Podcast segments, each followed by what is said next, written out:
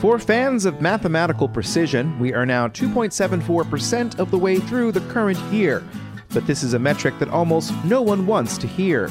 Yet this is a way of conceptualizing the passage of time, albeit one that may be premature for 2023.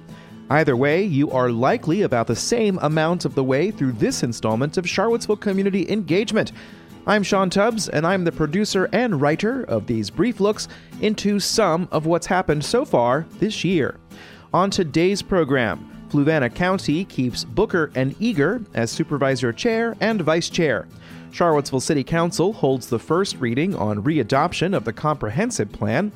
Another look at pre filed legislation, including a watering down of penalties for passing a stopped school bus. City Council allows preliminary work on a potential nine story building on Ivy Road to proceed, and Veo gets a 90 day extension to keep operating scooters and e bikes within city limits.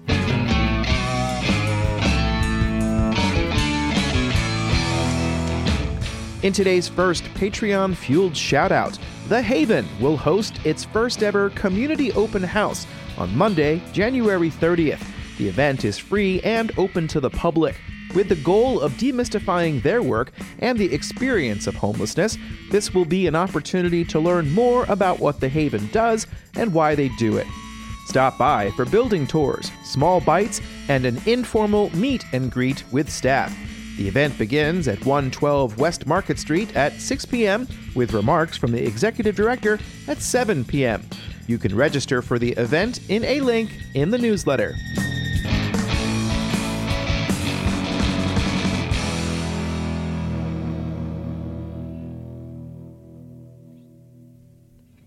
The first item on the agenda for the January 4th, 2023 meeting of the Fluvanna County Board of Supervisors was to select officers for the current year.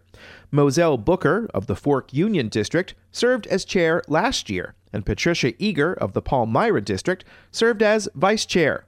This year, both of their seats are up for election in the fall. The audio for the meeting on the county's YouTube channel did not pick up the initial part of the meeting, but the recording begins as a discussion of who should be chair is underway.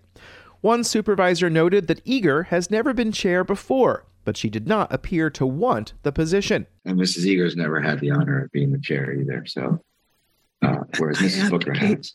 To Ms. Booker. Before a nomination was made, consensus was made that Booker would hold the gavel for another year. Here is Supervisor Chris Fairchild of the Cunningham District. I'll make a motion that we make Mozell the chair of the Board of Supervisors for the coming year. I'd like to second it. Well, um, go ahead, Ms. You Eager. want to Go do ahead. it? I'll do it. Yes, Second ma'am. it. The motion passed 4 to 0 with Booker abstaining. She then took the gavel from County Administrator Eric Dahl. So there you go in the gavel. All right. Now what are you going to do, Mozell? Huh? Now what are you going to do? I'm gonna, I'm gonna say that, um, I'm, I'm very honored. Um, I don't think there are any other words to say other than I'm very honored and I thank you. And I'll be here for the year to do my very best. The next step was to nominate a vice chair. Eager will hold that position for another year. Two women, look out, y'all. The Fluvanna County Board of Supervisors next meet on January 18th. Charlottesville City Council has held first reading of an updated version of the comprehensive plan that was altered in response to a lawsuit. The readoption did not come without changes.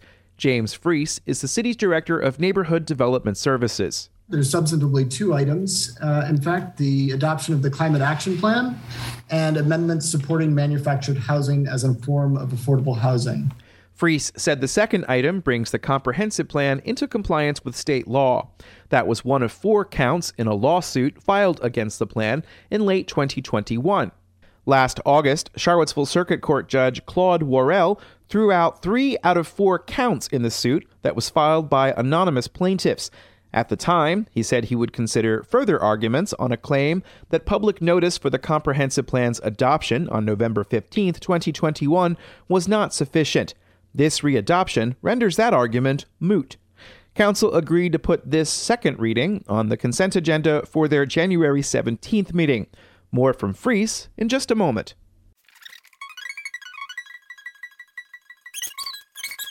This is the penultimate day before the General Assembly session of 2023, and there are currently 776 bills pending.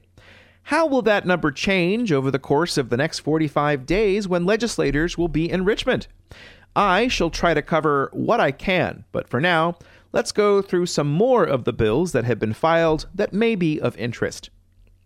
Delegate Buddy Fowler Jr. would require that every city and county ensure that essential medical services are maintained throughout the entire locality.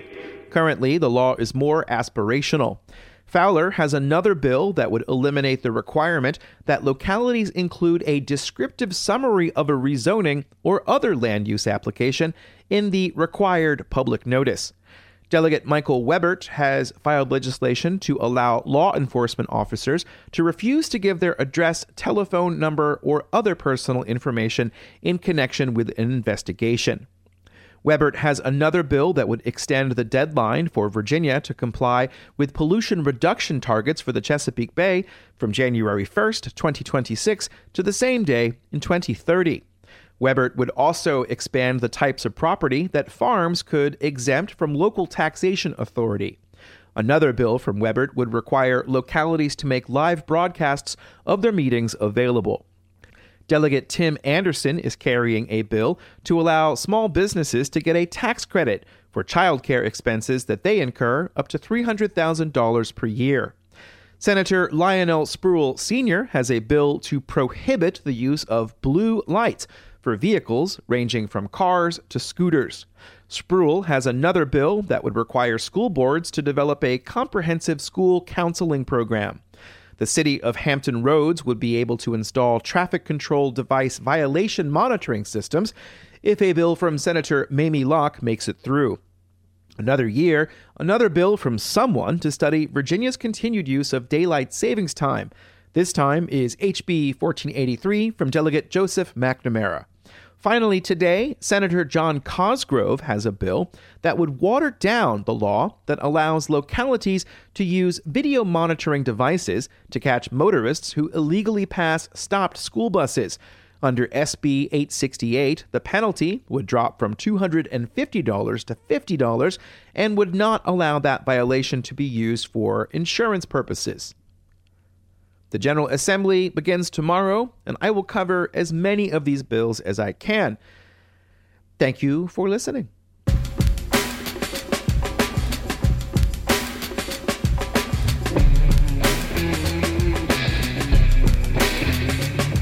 You are listening to Charlottesville Community Engagement, and in this second subscriber supported shout out, Charlottesville Community Bikes believes that bicycles can be a means of social change, addressing issues of equity, access, and inclusion. They provide free bikes to adults who need one and have a special program that provides free bikes to children. Do you want to learn more or support their work? Charlottesville Community Bikes is currently seeking matching funds for a grant from the Outride Fund. You can go visit charlottesvillecommunitybikes.org to learn more and find out what they're rolling on.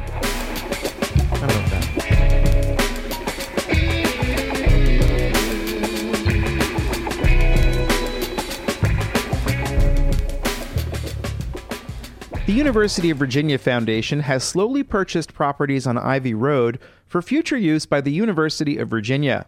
The owners of one holdout property are now seeking permission from the city to develop their property as a private development here is James Freas, the city's director of neighborhood development services.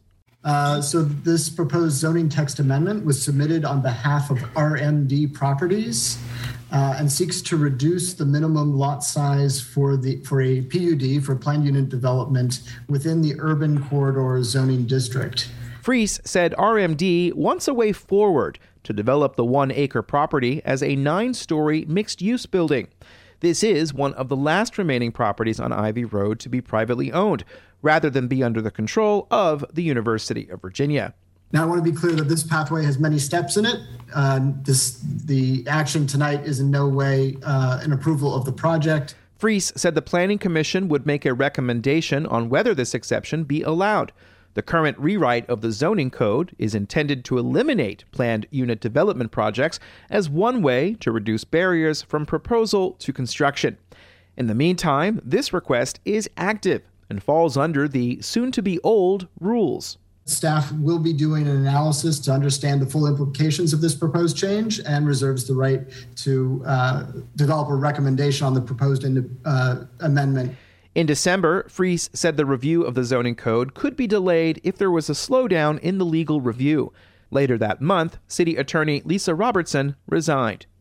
We anticipate and we certainly hope that we'll be able to move forward in a timely manner with that uh, zoning ordinance amendment. Um, but in the meantime, um, PUDs do offer an opportunity um, for a more flexible approach to zoning that is uh, that could be consistent with our efforts under the comprehensive plan. Freas said there will be ways to accomplish flexibility in the future zoning code. More on that in the future. But back to this project, which is directly across Copley Road from UVA's Emmett Ivy corridor, which will see a 214 room hotel and conference center the Karsh Institute of Democracy, the School of Data Sciences, and many more as yet unprogrammed buildings. Council voted unanimously to send the request to the Planning Commission. Charlottesville City Council has taken action to allow the firm Veo to continue operating personal vehicles across the city of Charlottesville. On January 3rd, they voted to extend the company's dockless mobility permit Here's Ben Chambers, the transportation planning manager for the city.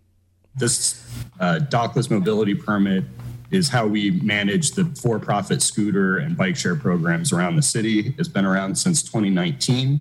There were previous vendors that have come and gone, and now only Veo has a permit. The company approached the city before the pandemic about changing some of the terms and conditions. They still want to negotiate those terms, but needed to extend the existing permit to March 31st to keep the wheels in motion. The key incentive for the city to grant this 90 day extension um, and continue discussions with Veo is that this provides us some time to figure out how we can address um, the community feedback that we've heard about this program, uh, particularly around parking um, ADA issues, and safety.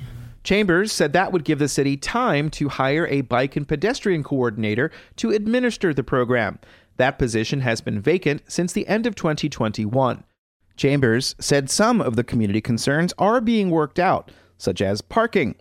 He said the University of Virginia uses Veo as well and has worked out arrangements that can be copied by the city. City Councilor Brian Pinkston said his initial opinion on the scooters was that they are terrible because they're always in the way and they're you know they're a safety hazard and they're um, most people aren't wearing helmets and they're in the way of sidewalks and that does happen. I work at UVA that that's still an issue over there too. So, um, but as I've as I've spoken with people, there are many people that you know, this has sort of become an integral part of how they get around.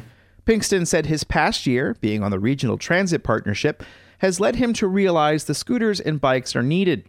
But he said they have to learn to coexist with other users of sidewalks and roads. I do hope in the next 90 days y'all can sort of you know cut the Gordian knot on how to make this work where people in wheelchairs aren't having to nego- negotiate um, one of these lying in the way. I always wondered if there's like a way to impose a fee or something on the user if they just drop it in a sidewalk. Council approved the extension to 90 days. What's your experience with scooters or bikes? To longtime readers who may have followed me on Facebook and Instagram, I miss Scooty. But that's the end of this installment of the program, and it's number 482 for those calculating their abacus at home.